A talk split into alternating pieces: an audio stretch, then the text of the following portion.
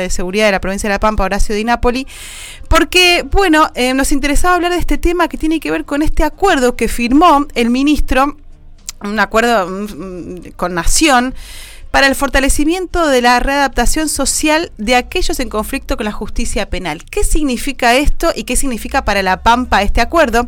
Le vamos a preguntar entonces al ministro de Seguridad, Horacio Di Napoli. Hola, ministro, buen día y muchas gracias por atenderlo. Aquí Alejandra lo está saludando.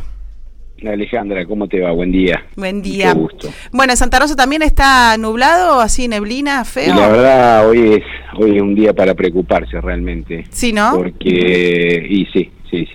El tránsito. Hoy, ya se nos vienen dando estos días, Alejandra, y sí, nos preocupa mucho. Es decir, tenemos que... La prudencia tiene que ser genérica. Estamos con gente en la ruta, son días preocupantes realmente. Estamos atentos a que la gente sea prudente, que las velocidades sean las mínimas, que si hay que parar, si no se ve hay que parar, no andar circulando con balizas en la ruta, porque ese es el error que a veces se comete, porque por ahí uno prende las balizas para que se vea que va un coche. Sí. Pero se entiende por ahí que está parado el coche arriba de la ruta. Ese es un error que cometemos, que se comete por ahí a diario, y esas son recomendaciones que sirven por ahí para circular. Lo importante... ¿Por qué la son gente? Las velocidades, claro, Alejandra. Sí, las velocidades y las luces, ¿no? Porque yo a veces me cruzo... Las luces. No, yo todavía, a veces me pasa, no en días como este, pero digo, a veces me pasa que voy por la ruta y veo gente que no prende las luces. Yo digo, pero ¿viste vos lo que es? No entiendo.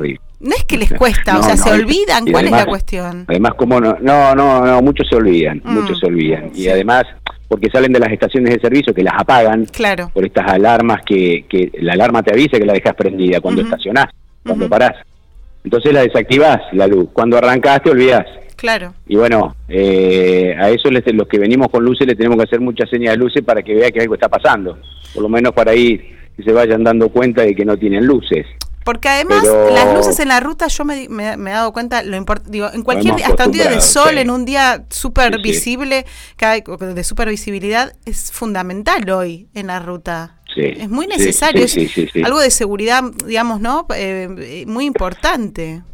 Además nos hemos acostumbrado muchísimo a que los coches vayan con luces. Por suerte, es decir, es 100 a 1, ¿eh? Pero bueno, claro, cuando nos aparece uno... decimos, ¿cómo puede ser que no prenda las luces? Sí, es verdad que 100 a 1, porque en general la gente es consciente, pero bueno, hay alguno que te descoloca. Bueno, hay que verlos con optimismo esas cosas. No, por supuesto. Cuando hablamos de 100 a 1, recordás vos debes ser joven, por supuesto, pero bueno, antes no se usaba, yo digo siempre, antes el cinturón de seguridad era un adorno. Exacto. Ni siquiera es que se habían todos los autos a veces. No, por supuesto. Y además ni hablar de estos cinturones de seguridad que te contienen ante un impacto. Total. Eran cinturones de seguridad para estar atado. Sí, y también... atado hasta donde dé lo largo. No había tope, viste que ante un impacto te frena el cinturón de seguridad. Sí. Pero bueno, y ni hablar de luces, de circular con luces encendidas, pero bueno, se ha evolucionado bastante. Porque también ha cambiado, ministro, también lo que ha cambiado es que los autos hoy, digamos, los autos antes iban a una velocidad, hoy los autos nuevos ponen una velocidad increíble, ¿no? Bueno, justamente en ese tema estamos trabajando en el Consejo Federal de Seguridad Vial. La propuesta de La Pampa es lo que yo en algún momento, creo que con Miguel lo hablamos en algún momento, la propuesta que hicimos es de ponerle un tope de 140 kilómetros por hora a todos los vehículos.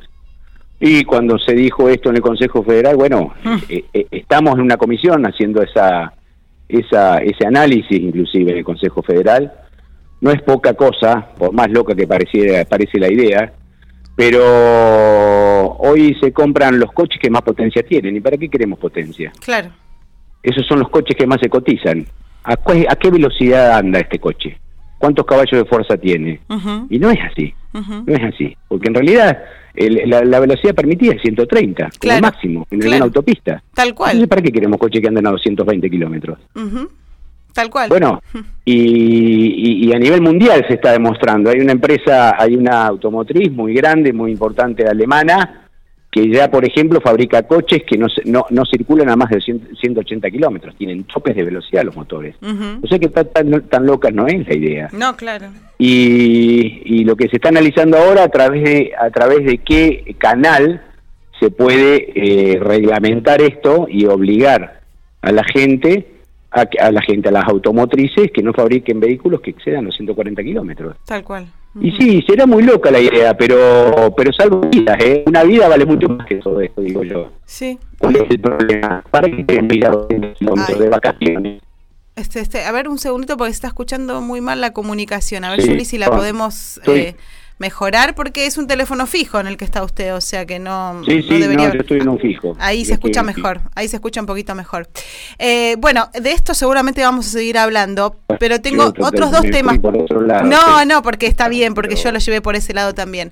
Pero hay dos temas importantes que quiero hablar. Primero tiene que ver con este, que le decía recién, este acuerdo con Nación. Cuéntenos un poquito de qué se trata. Esto apunta a fortalecer la actividad del ente de política socializadora, Alejandra. Uh-huh. Nosotros estamos trabajando, bueno, esta gestión hemos logrado completar la planta permanente del ente y necesitamos aún más personal, profesionales inclusive. El ente es un organismo que atiende a todos los tutelados que tenemos en la provincia. Sí. que han tenido problemas con la ley penal. Entonces hay que hacerle la contención y las visitas que corresponde en toda la provincia. Son alrededor de 800, Alejandra, uh-huh, que tenemos en toda la provincia. Por ahí, bueno, alguno más. Sí. Pero esa política hay que llevarla adelante, tratar de contener a aquella persona que estuvo en conflicto con la ley, y hacer dispositivos como lo estamos trabajando con algunos que han tenido inconvenientes con violencia de género, que se está trabajando positivamente, con resultados muy positivos, por supuesto, pero son abordajes que hay que hacerlos permanentemente. El convenio más allá de una erogación económica que nos da Nación, también nos proveen tobilleras y botones antipánico, que si bien la provincia compra también, ellos también nos proveen. Y permanentemente estamos en contacto con ellos por esta cuestión. Inclusive le hacemos saber qué trabajo estamos haciendo, con qué estamos, qué necesitamos personal. Acá en Santa Rosa y en Pico tenemos 2 sedes del ente, donde los profesionales y los empleados administrativos inclusive están haciendo un trabajo de campo muy importante y están saliendo permanentemente a la calle. Ese es el trabajo fundamental que tienen que hacer en el ente, uh-huh, para estar siguiendo a la persona que está en conflicto con la ley y si está cumpliendo con las reglas que acordó o acordaron en su momento con los jueces de ejecución llevar adelante, ¿no? Ministro, perdón, cuando usted nos dice que están supervisando a 800 individuos, son personas que... ya están fuera, digamos, de la prisión, fuera de la cárcel. Fuera de las cárceles. Bien, sí, que ya cumplieron su condena. Fuera de las cárceles, ya, no cumplieron. No. Por ahí la están cumpliendo. Ajá. Con una libertad condicional. Bien. Por eso le llamamos tutelados. Bien. Cuando terminan de cumplir la condena, ya el ente no ejerce más su actividad. Bien. Ya cumplió la condena la persona. Ok. ¿Entendés? ¿Y estas personas eligen estar dentro del programa? ¿Cómo es? No, es obligación. Es obligatorio. Lo que pasa es que algunos son de distintas formas. Hay asistidas, hay libertades condicionales con ciertas reglas de conducta y, bueno, de permanecer en el determinado lugar o estar. Y además en dónde están. Ellos se comprometen a estar en determinado domicilio, tienen que estarlo cuando se los va a visitar, uh-huh, con qué familiar o qué familiar se va a hacer cargo de eso. Bueno, es un trabajo entre trabajadores sociales, psicólogos que se hace y se lleva adelante de esa forma, Alejandra. Uh-huh. Ese concretamente es el ente. Es como una novedad el tema de las personas violentas, ¿no? Digo, porque están dentro de este programa. Claro. Sí. Y la verdad que pues, justo acá en Pico tuvimos una situación hace 2 días muy, muy violenta y es algo que lamentablemente se ve, no sé si que llega a un extremo así, pero bueno, de mucha violencia de género. ¿Cómo se abordan estos temas? ¿No? Son situaciones Son situaciones realmente complejas, Alejandra. Sí. Situaciones complejas que hay que abordarlas desde el comienzo. Yo sé y me consta, por supuesto, que cuando se hacen el abordaje desde el Poder Judicial, hay una oficina de atención a la víctima que inmediatamente interviene a pedido de los fiscales, con las víctimas fundamentalmente, y este hecho del que vos me hablás, del que tenemos lamentablemente un oficial que no está bien de salud, del grupo especial, que son los que concurren a los lugares del hecho sin saber, yo siempre digo, sin saber con qué se van a enfrentar, y bueno, estamos en esta situación. Realmente me tiene muy preocupado esa situación, porque tenemos a este chico, un chico muy joven, que no está bien de salud, y ocurren estas cosas, fundamentalmente en estos hechos de violencia de género, donde hay gente que se cree poderosa por encima de su mujer, donde, bueno, tengo calificativos que no vienen al caso. Sí. Yo realmente tengo mi opinión personal respecto a estas posturas, del machismo, que no ya a esta altura de la vida y culturalmente no sé qué más hace falta para que se cambie. Y si no se cambia y uno advierte que es así, debería hacer terapia y no embromarle la vida a su señora, con quien seguramente en algún momento estuvo enamorado, estuvo casado y tienen hijos. Sí. Entonces uno le es difícil entender esas cosas. Sí, claro. Esas conductas realmente son muy difíciles. Y esto de creernos macho alfa, la verdad a mí me molesta. Y disculpa el tema, no. Pero a mí me molesta. Me molesta mucho, sobre todo cuando hay mujeres de por medio, donde se creen poderosos, porque eso es un acto de cobardía por excelencia, para mí, donde hay hijos de por medio, hijos que son de los dos, y responsabilidades son compartidas. Acá no hay macho que valga en esto, en la que cada uno ocupa su rol. Exacto. Y la puta vale la pena ser mamá y papá. Y bueno, se confunden las cosas, hay un problema de conductas muy grande. Cobardía. Claro que hay de conducta y de sociedad, ¿no? Por eso yo estaba pensando en este programa que como novedoso tiene que ver con esto, con tratar de, intentar recuperar, ¿no? A esos violentos. Vos sabés que los dispositivos que se están trabajando, yo era uno de los que no creía en la recuperación de estas personas, y digo, pero no los creía por un formato generacional que tenemos nosotros. Yo tengo 60 años, Alejandra, y bueno, y vivimos una época donde se tapaba todo. Sí. La verdad es esa. Ahora, por suerte, se exterioriza y las víctimas hablan, que no es poca cosa. No. Yo digo que tienen que hablar. Para eso estamos todos los organismos dispuestos y capacitados para trabajar cuando una persona es víctima de una situación de estas. Todos estamos preparados, inclusive para guiar a esa persona y no revictimizarla. Pero bueno, por eso insisto y hago hincapié en que esas personas tienen que pedir ayuda y no entrar en ese círculo vicioso, que muchas veces sí sé que es inconsciente, por supuesto. Porque también he visto mujeres que han ido a denunciar a sus esposos y a los 2 días están pidiendo que, por miedo, por mucho miedo, están pidiendo, pero no fue tan así, con el afán de que su marido quede en libertad. Sí. Pero claro, esa señora es víctima de violencia y hay gente que lamentablemente se acostumbra a vivir estas cosas. Lo digo lamentablemente porque podemos hacer desde los organismos todo el esfuerzo posible, pero si no nos ayudan las víctimas, estamos en un problema nosotros. Claro. Entonces, eso requiere un abordaje interdisciplinario entre psicólogos fundamentalmente, que tienen que ayudarla, pero ellas nos tienen que ayudar a nosotros, y tienen que armarse de coraje. No hay que achicarse en esto, porque esa respuesta se la tenemos que dar nosotros también, en la contención. Claro. Entonces, bueno, no son fáciles las cuestiones, son muy complejas. Debajo de ese techo viven 2 personas que vaya a saber uno tal vez de cosas que a veces ni nos enteramos que pasa. Sí. Bueno, también insisto, la justicia no hay que cambió. Dejar. Sí. No, por supuesto, no hay que dejar.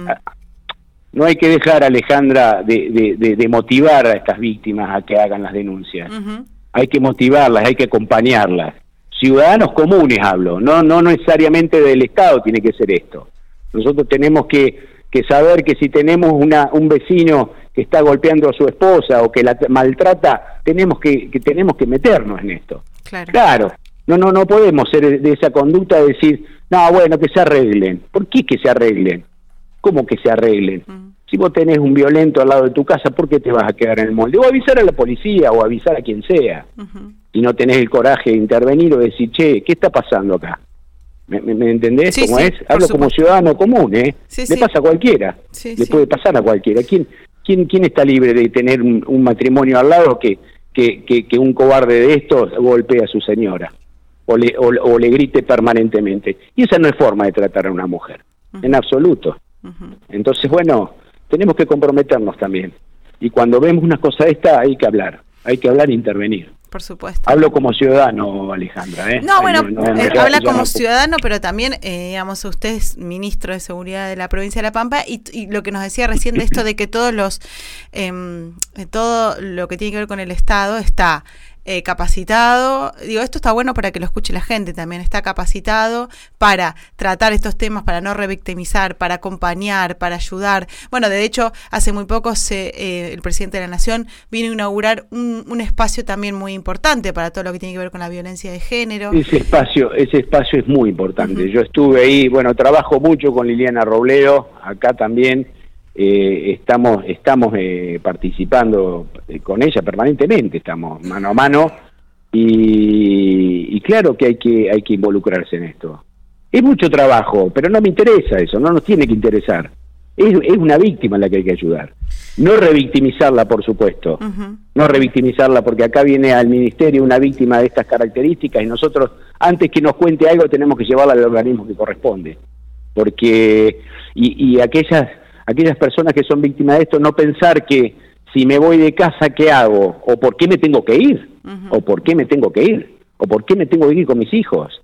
¿O no tengo plata para vivir? Muchas veces son rehenes de eso. Y se piensa así por encima de la violencia, Alejandra. Y estamos equivocados, no es así. Tal cual. Vamos a morir de hambre porque este cobarde se vaya de casa. Tiene obligaciones legales de cumplir y pagar una cuota alimentaria si hubiera hijos de por medio. Entonces, bueno, por encima de eso va la dignidad y sobre eso tienen que pensar aquellas víctimas de esto. Por eso insisto y hay que ser reiterativo en esto, no hay que tener miedo en hacer las denuncias. Claro. No hay que tener miedo, porque nosotros no podemos adivinar qué está pasando. Exacto. ¿Entendés? Sí. Bueno, ministro, creo que quedó claro este tema de este convenio, entonces estoy de acuerdo, digamos, importante con Nación. Y ahora lo quiero sacar un segundito del tema y consultarle sobre otro tema que tiene que ver con la escuela de policías aquí en la ciudad de General Pico, lo venimos hablando. Nosotros ya hablamos con Marina Fileni hace un tiempo y queríamos saber si tienen las fechas de inicio de la escuela de policía en Pico. No te voy a poder adelantar la fecha, Sandra. Nada, ni un mes, no sé, algo.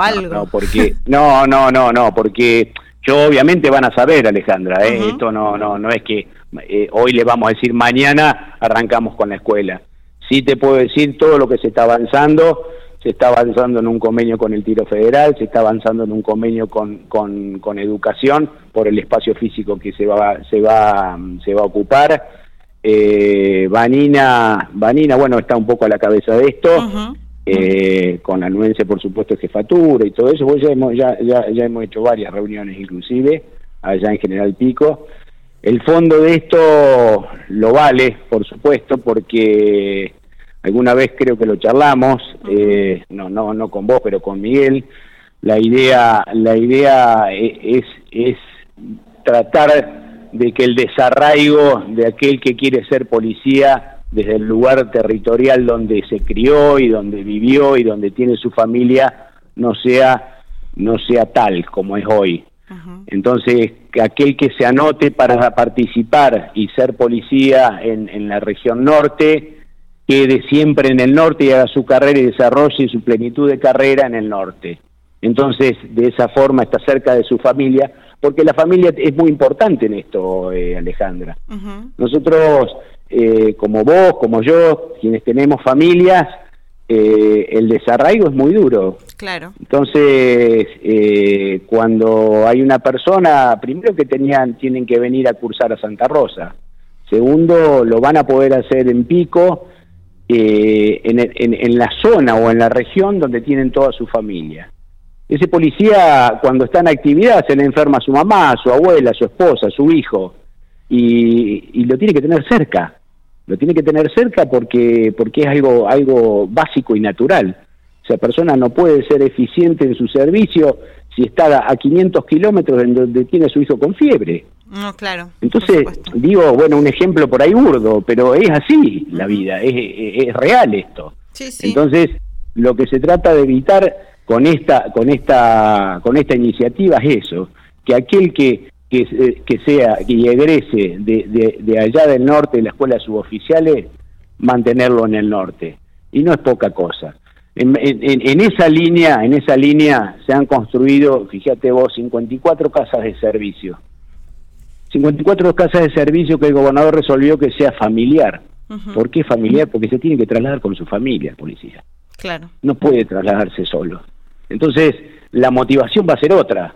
Porque cuando a vos te dan un traslado de policía y ese policía se puede ir con su familia, donde sus hijos puedan ir a la escuela, donde tiene su esposa que lo está esperando cada vez que viene después del servicio, y la pucha, suma Alejandra. Claro. Y eso redunda en el servicio después. Por supuesto. Ministro, pero estoy convencido que así. ¿Y se espera que para este año o ya para el año que viene sería? Esperemos este año. Esperemos este año. Bueno, así lo esperamos también. Bueno, ministro, no le quiero robar más tiempo, hemos charlado un montón, bueno, y como siempre ha sido amable, bueno, en Alejandra, atendernos. Disculpa que por ahí yo, bueno, me voy de la conversación, pero yo hablo como, bueno, hablo así, qué sé yo. No, está bien. Le agradecemos muchísimo, que tenga buen día y volveremos a hablar, Alejandra, en cualquier momento. Muchas gracias y saludo a Miguel y a toda la audiencia. Gracias. Un gusto. Igualmente. Saludito. Gracias, ministro.